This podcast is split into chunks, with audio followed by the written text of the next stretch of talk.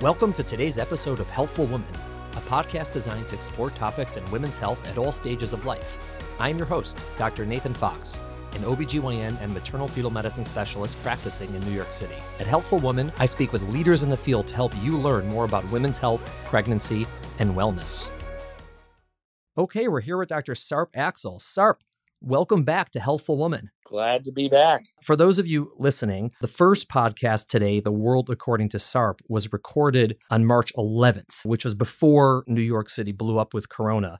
And interestingly, at that time when you and I were talking, we talked a lot about your involvement in advocacy, specifically for women's reproductive rights, but just the idea of getting involved and helping and sort of that that next level beyond just medicine. And then after Corona hit, it's it's so interesting because you got involved again in a different type of advocacy related to uh, personal protective equipment, to PPE. And I thought, what a great follow up to that to discuss what's going on, which will be, you know, sort of contemporary and give an opportunity to discuss that new uh, advocacy that you got involved in. Yeah, it's it's it's been a whirlwind last couple six weeks, six now moving on seven weeks. I got connected through through personal contacts, you know, folks knew me as as their you know healthcare worker when people said doctor I, I popped into mind so they started connecting me with people who really had nothing to do with the healthcare space but they had something to do with how personal protective equipment was being manufactured and the supply chain. These contacts were completely out of you know left field. They were technologists entrepreneurs folks that you know lived in china and did environmental consulting for large corporations and manufacturing businesses. But i think it's also when you when you're involved in advocacy and you're known as that kind of person and you're out there uh, that's the reason people are going to look to you. They say all right who do i know? And like oh yeah i know sarp. He's like he does these things. He's he's involved. He's on the inside. It would be very natural to reach out to you. But I want to I want to take a step back just for our listeners.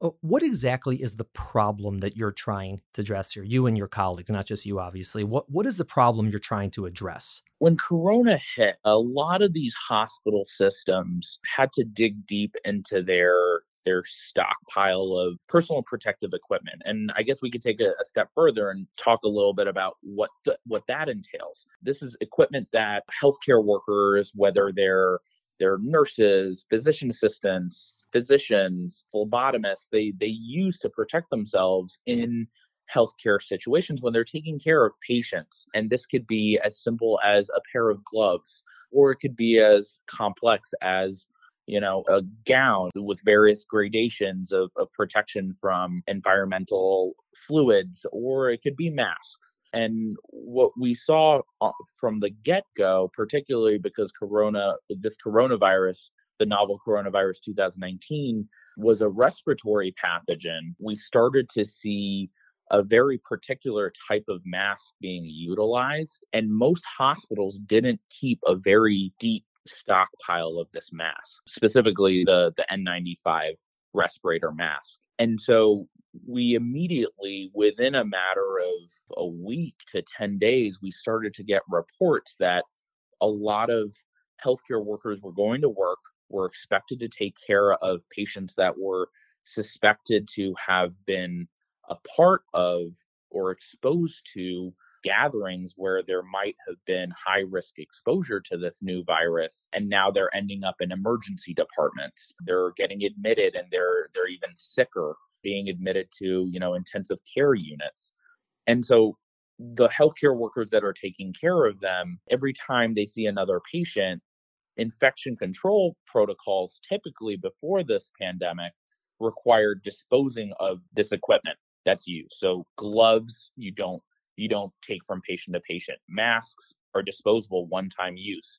But with the supply being as short as it as it was, because it wasn't as needed before and so they're therefore not stockpiled, a lot of these healthcare institutions and hospitals were running out pretty rapidly of what they what they had in their in their storerooms. Right. I think it's important sort of to to emphasize that through medical school residency, fellowship, and all of my years, you know, the only time we really had to wear these respirator masks, I mean, sort of uh, practically, was if someone had suspected tuberculosis. Exactly. And, and that, you know, it happened and based on what hospital you're in and what population you took care of, you know, it wasn't it wasn't like it never happened, but it wasn't that common. And so, you know, they had a protocol in place that you'd have to sort of get fitted, so to speak, because the, the difference is, you know, the regular mask that people typically wear to maybe your, you know, your dental assistant wears or someone wears, you know, if they're drawing your blood or this is really just meant so in case you know they cough or they sneeze it doesn't you know get on you and and vice versa but that's really you know for like for like liquid. But the idea of these respirator masks is if there's things you could catch just from breathing the air. And so what they do is they filter the air so the stuff that you know can infect you stays on the mask and the only thing that goes through is the air. So in order to do that you need a different kind of mask that basically puts a seal around your face and so it has to fit properly and has to work properly. So we'd get you know fitted so to speak and you would have you know written down somewhere what your size was and so when you went to the patient's room who may have either they have tuberculosis or potentially tuberculosis you'd put on the mask and the gown and the whole thing you'd see them then you walk out and you throw everything out and no one thought twice about it. And then suddenly we have to do this all day every day. And like you said i mean no hospital had enough of this in supply because who would need it? Absolutely. I mean, I can count before this hit New York City, I could count on one hand the number of times that I've used an N95 respirator. And now I feel like I can't go anywhere without my N. It's very interesting.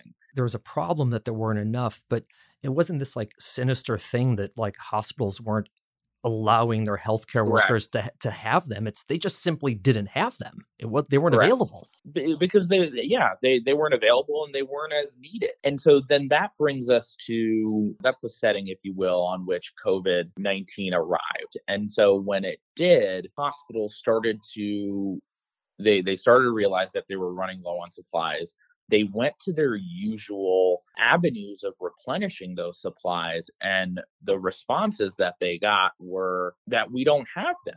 We you know the distributors that they typically go to having having spoken to a couple hospital administrators over the last couple weeks the process by which units and hospitals replenish the supply was as simple as sending an email to this guy Bob and saying, hey, remember those respirator masks that we had?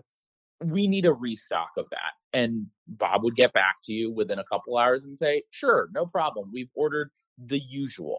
Folks in procurement, they knew they needed N95 respirators. And the, the other interesting part is there is actually systems in place where there's a middleman and there are laws to protect these middlemen so that you hospitals and healthcare institutions can really only receive these supplies that healthcare medical grade supplies from certified middlemen which has created a bottleneck. And so when you can't turn to your typical individuals to resupply you can't get the supplies that your employees need. And that's where I, my my sort of ragtag connection to folks in distribution and, and supply chain management sort of that's kind of where it took off. I started speaking to folks who deal with masks in in other settings you know a lot of industry industrial environmental services require a certain level of protection when they're when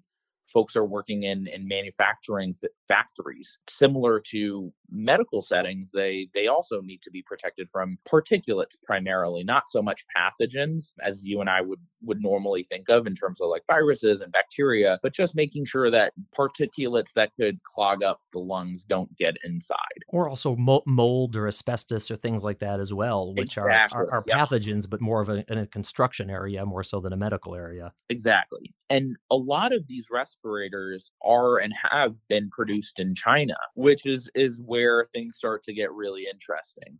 Because China was hit first and, and foremost, the entire supply chain from the start had stalled. Factories were were shut down, employees were were forbidden. There was a government mandate against going back to work there literally were no masks being produced. And so you have this situation where you have hospitals that need it in the US. Their distributors don't have any supply coming in. because the factories that are making the masks are shut down. And that's where I found myself a week or so after we recorded our last podcast. Right. And it's also it's the hospitals and these the the middlemen, so to speak, they don't have as much of an ability to be nimble in this regard because it's not, you know, it's not like they can just go on Amazon and, and buy these things because you know, they're talking about this is stuff they need to take care of patients and they have to be certain that it's not fraudulent, that it's made by the right people, that it's inspected, that, you know, all the things they have to ensure. I mean, because you can imagine what a horrible situation would be if, some, if a hospital's like, oh my God, we're running out of it. I'm going to go to Costco and pick up, you know, these N95 masks. And then you find out that they weren't adequate.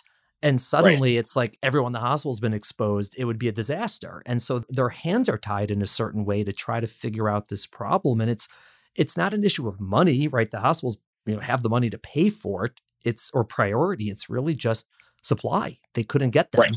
That's where a lot of these contacts started to get emails saying, "Hey, I know we don't have the N95s because the, the the other thing that I started to learn was that the U.S. government through the Food and Drug Administration dictate what manufacturers are recognized for importation of these respirator masks. So not just any factory can produce these they won't be acknowledged by the FDA and so therefore they're they're even if they had masks that the integrity of the mask and and the performance of the mask is fine if they're not recognized by the FDA they can't be imported into the United States there aren't that many factories even that are that are recognized by the FDA to be able to produce these masks, let alone factories that are open and functioning. When you started getting involved, what did you notice in terms of which hospitals or which healthcare settings had the biggest problem finding enough PPE for their uh, healthcare workers? The way that disparities work, it's it's always the the hospitals that are serving those individuals that are the least represented, those lowest on the socioeconomic totem pole, if you will, those in the Bronx, those in Brooklyn, Queens were, you know, the areas that were the most heavily hit by the virus were, were you were hearing you were starting to hear stories from emergency departments that they were reusing masks for weeks on end, shifts on end. In the early days, hearing that masks were being reused between patients was enough to put any of us in weird state of mind. You know, we we just you just don't know what it means that you're using the same protective equipment to go from one patient to another and what kind of risk you're putting yourself at, but also what kind of risk you're putting the patients that you're seeing at.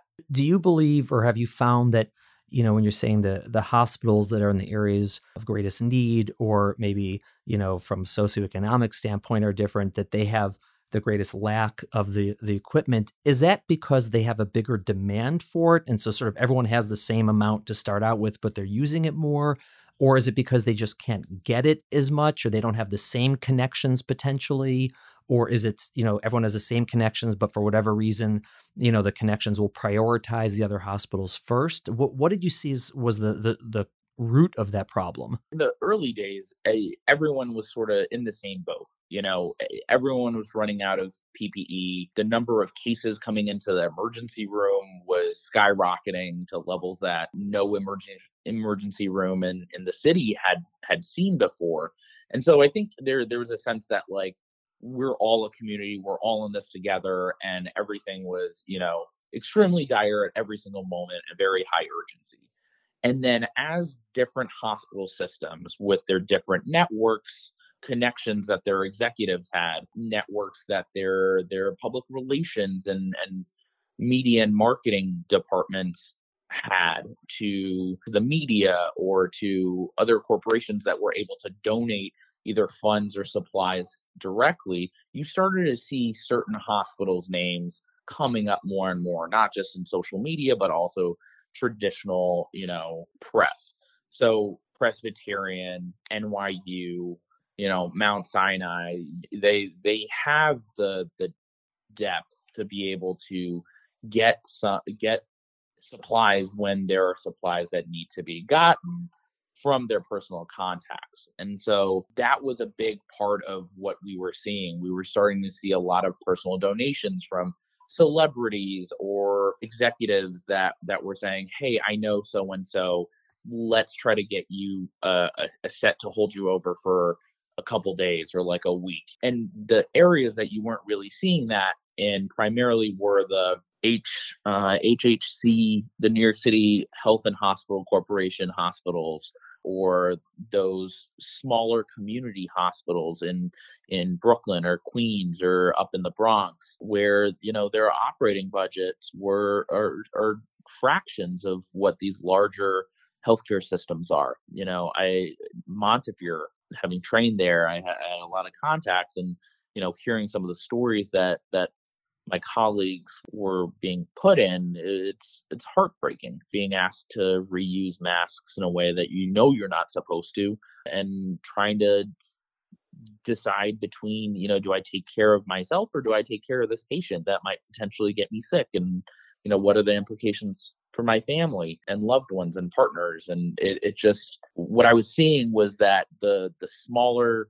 hospitals that you don't typically hear about were the ones that were getting hit the hardest. And as our group of volunteer networks started spreading and collecting stories from frontline workers, that's exactly what we what, what the data has started to show. When you say we, uh, who is the we? Like, who are you working with? How did you come into this? Is it an organization? Is it just a group of friends? Exactly how how did it come together? I'm currently working with a collective, a volunteer network that calls itself uh, Last Mile. We're a group of grassroots volunteers, really concerned citizens, entrepreneurs, tech industry folk who came together through which you know a variety of networks have a variety of you know expertise to sort of tackle this problem of the PPE shortage and we've sort of just kind of come together virtually to work on this. We meet almost every day. They've become my second family, but it's it's really third, kind of third, been third family. I'm your second family.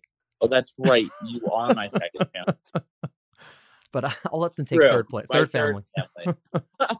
you know, I, I, I talk to them constantly every day. We're trying to navigate both coming together and and formalizing procedure and protocol where we we just kind of started off collecting donations and and trying to disseminate, you know, match up PPE that was being donated to healthcare workers that needed it the most on the front line in the emergency departments, anesthesiologists in the ICU where nurses were taking care of really sick patients. And so we we have this collective. Um, I, I think we started off as strangers, but we've definitely grown into a, a tight knit family. And so this is a group, as you said, from from all different backgrounds and expertise. How are you the only physician? Are there other physicians or healthcare workers in this group? I'm the only physician in the New York City chapter, and so the Last Mile has several chapters across the states in various metro areas Boston, DC, Chicago, New Orleans, which was particularly heavily hit, LA, San Diego. So I'm the I'm the only one in the New York City area that's helping out, but there are plenty of other physicians across the country. Is Last Mile something that existed before this or did it get created because of this? It's a response to to sort of what we're seeing. It's a response to our government's inability to sort of mobilize fast uh, quickly enough and get you know supplies to the the front line. Right so so it's new it's not a pre-existing organization this was created Correct. specifically for this purpose. We're only about three or four weeks old wow. it's i mean it's really amazing just for for an example just you know so our listeners can understand what's what's going on. I remember you know this just started and the end of the week sarp sends out an email to you know the doctors in our group and says hey does anyone have a car i can borrow and we're like oh all right he's going out he's you know he's got to do something He's like, yeah, I got to drive to DC overnight, pick up 30,000 masks, load them in a car, and drive back by the mor- by the morning. And we're like, oh, 2,000. it was only 2,000. I don't know. All 2,000 were stored in, a, in our practice lunchroom for a week. But this is sort of the, the type of, you know, grassroots hands-on we're talking about. This isn't, you know, a bunch of people sitting behind phones and at a desk and, you know, working the web. These are, you know, people are really, you know, moving around and doing things and using their hands uh, in addition to their brains. That was an interesting story. That was the first action I, I guess I did in the group where someone was like, We have 2,000 N95 masks. They're 3M, they're legit, but we were supposed to deliver them to Elmhurst. And Elmhurst said, Sorry, we can't take them. You know, they, they had been expired by I think maybe a year, two years tops. But because of the red tape around procurement of, of hospital supplies, you know, the stuff that we just talked about a little, little bit ago, the hospital was unable to accept these donations. Right. It's a city so hospital. They, they just can't. I mean, they, they can't. yeah, yeah. And so, you know, this group, there was a, there's a text that went out around like five o'clock and they were like, we need to get 2000 masks to New York City from DC. Does anyone have a car? And as someone who who previously owned a car in New York, I still it there's it still hurts my heart that that I can't say I have a car. It was kind of insane. I I, I was telling folks in the chat, I was like, holy holy cow! I just sent out an email and within like 120 seconds, I got like four or five cars that I could use. And within 45 minutes of that email, I was on the road to DC. In Steve Inglis's uh, sporty mobile. In his sporty mobile, exactly. Big shout out to uh, to Steve Inglis. What a mensch. And so we, you know, I got those masks, and within 12 hours, had distributed 2,000 masks to three three hospitals. You know, in the Bronx, in Manhattan, varying from labor labor and delivery to anesthesia teams, emergency departments, and that was kind of where it all started. The next day I got I got another text saying, "Hey, I saw what you did with 2000 masks. Can you do the same thing with 39,000?" And and that's how the boxes came to to reside in our conference room. Where did those 39,000 come from? So those came from those came from Shanghai their story was someone from my high school alumni network was connected to some woman in China who specializes in environmental, you know, cleanup. And so a lot of her employees required the indus, you know, the industrial versions of these medical N95s, the KN95s, the KN95s.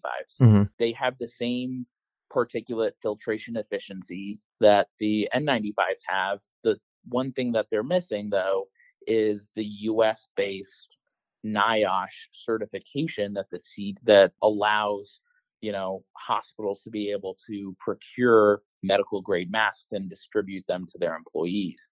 And so because these KN95s are a Chinese standard and the majority of masks produced in China are for domestic distribution, there was never a need before to have them approved by any US standard. But they were there. They had, you know, in terms of performance, they're the they're they're the same they're able to do the same thing that we talked about N95 doing, which was to filter the air and protect people when they're just breathing with a certain seal, both from viral particles and, and other other pathogens like you mentioned, like asbestos and mold and, and fungus.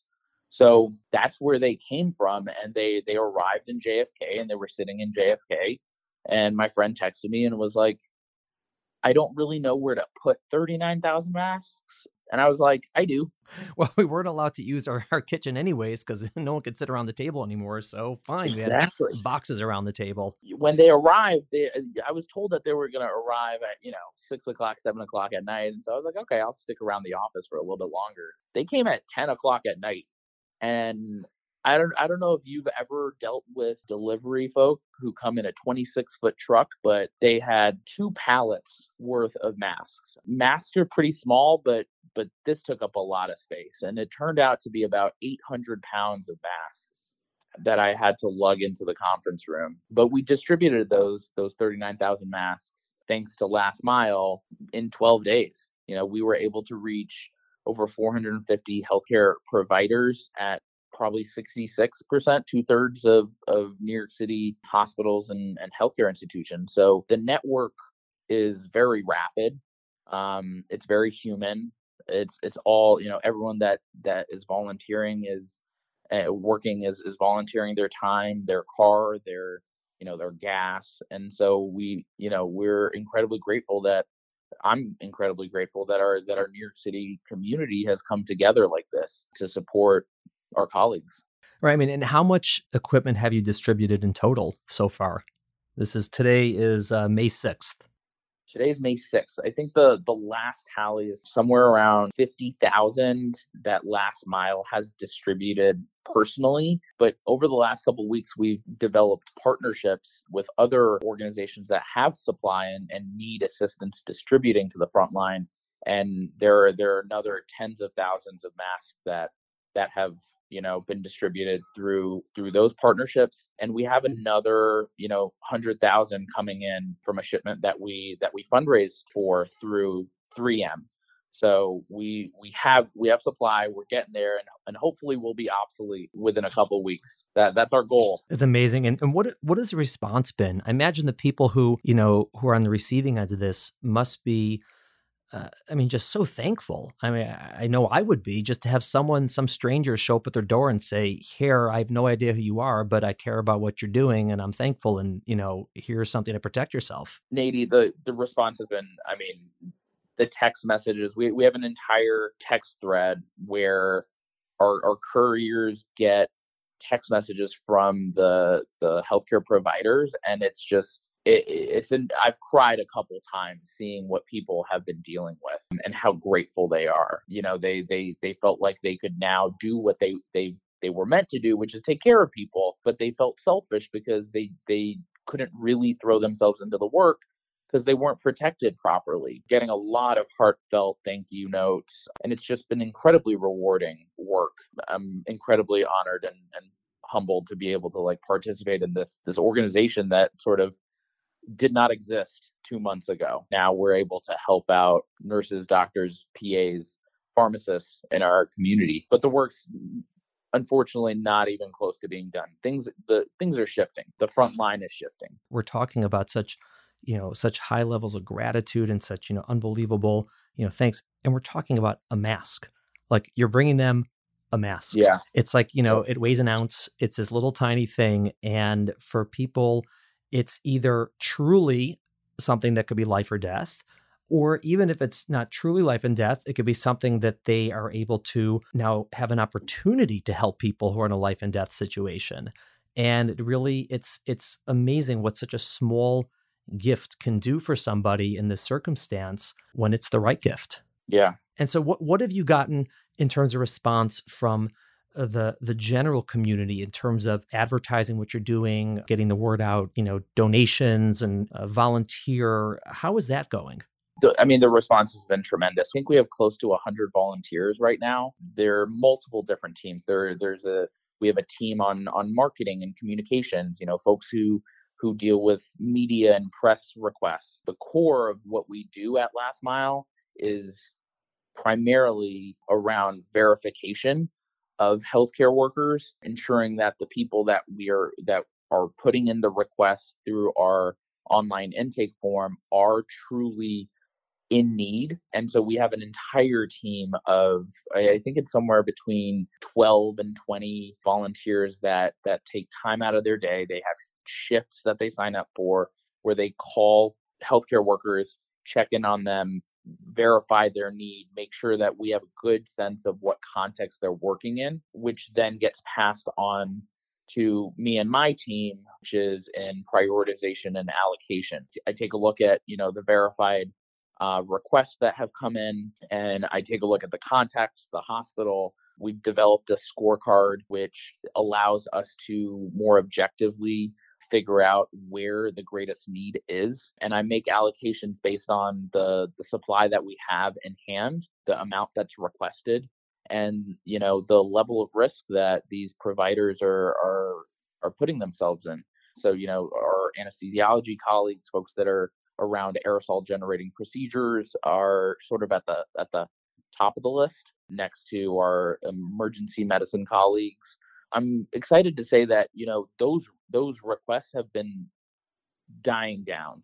You know, we're not getting as many requests from folks that are doing intubations or or in the emergency room. And now what we're starting to see is there's a lot of ancillary support in these healthcare institutions that are being forgotten. you know, our our pharmacists, our nurse uh, nurse assistants, folks that you know traditionally are not and wrongfully so not thought of when we're talking about healthcare workers, but you know transporters that are that are moving patients uh, to and from radiology. These are folks that also were not necessarily they're not tied to a unit. They don't necessarily have a home base, if you will, and they're not necessarily getting the the PPE that they need to be able to safely do their jobs. Right. And these are people who are even though they may not be the person doing the intubation or doing the operation, they're just as at risk and they're just as brave and they're just as, you know, heroic in coming to work every day and helping people in whatever way they do. And, and obviously they need and deserve to be protected as well. I heard you mention on a, on a different interview that this scorecard you guys created is something that other people are now using to help prioritize who needs the PPE.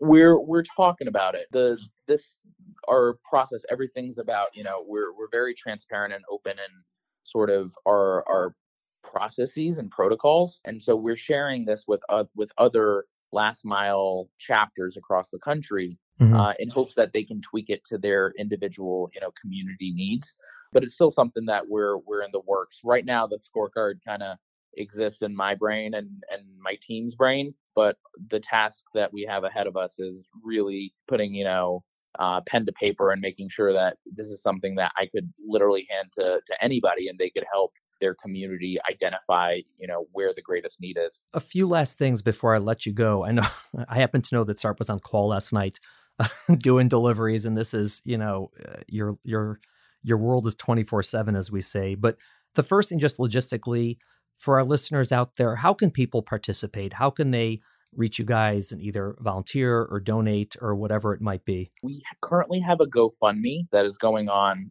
for Last Mile, coordinated by our fundraising team. We have a fiscal partnership with the Ready Center, which is able to process donations in a uh, tax tax deductible manner so that all donations that come to last mile through the ready center can be used to, to deduct from taxes you know if, if you have a particular set of skills i would love to hear from you guys we have a volunteer form. You know, we're we're desperately in need of people with cars in the New York City area, or if you're in a another city, I'm sure we could, um, you know, put you in contact with the local last mile lead there. And and ultimately, you know healthcare providers that are in need, if you're hearing stories, please please reach out to us through our uh, PPE request form. Uh, so that we can get them the the PPE and, and equipment that they need we we have our through our partnerships we have not just masks but uh, we have goggles uh, we have face shields so it's not it started off as just masks but now we've we've expanded to to other equipment. So if there's a need um, we'd love to hear about it and and Nady, I'm, I'm happy to share those links with you. The the ppe request form is request.nycppe.org and through that we can get in touch with folks and even if you if if you feel like you you aren't a healthcare worker uh, but you know a healthcare worker please get in touch. Our verifiers would would love to reach out to you. And what about to volunteer or donate? Is there like a, what website or email should they go through?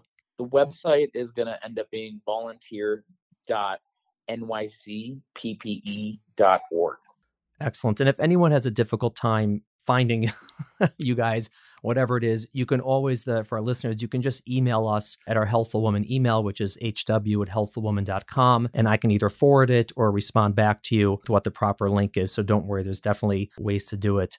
And, and the last thing I just wanted to, to ask you about is they, they, they can they can also find us on uh, on Instagram as well. Ah, uh, at, okay. At last mile underscore NYC PPE. That's that's our that's our Instagram handle. Excellent. So there's a lot of ways to reach you guys. I'm sure there'll be a lot of interest in it because uh, it's an amazing thing you're doing. And you know, the last thing I want to go over, and uh, you know, we talked about this a couple months ago on the other podcast, is how do you have the energy to do this and just the wherewithal to not only you know go to work every day, which you do. I mean, I know you do, and you're great at it, and you're there, and you're present, and you're taking call. Uh, but also to have such a, a massive involvement in this, hands on, and also part of the think tank aspect of it. Where does that come from? I don't know, Nady. I, I, I think I go back to my advocacy roots. Um, I was I was at a conference once and a, a, keynote speaker ended her, you know, incredibly touching, you know, address by by just asking to the room, you know, if if not you, then who? And if not now, then when? And so I, I think that I've that sort of advice I've carried with me, and it's kind of been my my motto. You know, just to if if I can, I do, and I do it now. I don't know if you realize that, Sarp. That's very Talmudic of you. Yeah, we've we've I, it's official. I, I, am not a scholar of the, of the you are now Talmudic law, but but I appreciate that. It's um, I mean, this is a theme that's come up uh, over the podcast. I mean, we've been doing this for you know a little over a month now, and so much of the early content has been related, you know, to Corona and this pandemic, and you know, this theme comes up over and over again. How through this you know crisis, there's also within it these just bright shining lights of inspiration and just people doing such amazing things for one another for people that they know, for people that they don't know, and just showing humanity at its best during a very difficult time, which happens. And it's happened before. And this is when we as a people really come together and rise up when we're challenged. And it is both motivating, but it's also very encouraging for the future and these, you know, very difficult times and what's going to be. And as long as there are people like you and everyone at Last Mile and other organizations and other, you know, ragtag volunteers who do things on their own, we're going to be okay because ultimately we're going to take care of each other. That's totally true, Nady. Definitely true. It really hits me at my core. So grateful to have had the opportunity to talk to you about something that I'm really passionate about. It's fantastic. Well, Sarp, thanks for coming on. Thanks for coming on post call. Obviously, thanks for doing this and everything you're doing for our city and for uh, people around the country. I really appreciate it. Evan really appreciates it. Uh, all the power to you to keep doing this and to not let it overtake your life that you can't come to work every day because I want to see you. Second family. Second All family. All right, Sarp. Thanks a lot. Go get some rest. Thank you. All right, appreciate bye-bye. it. You too. Thank you for listening to the Healthful Woman podcast. To learn more about our podcast, please visit our website at www.healthfulwoman.com that's H E A L T H F U L W O M A N dot com.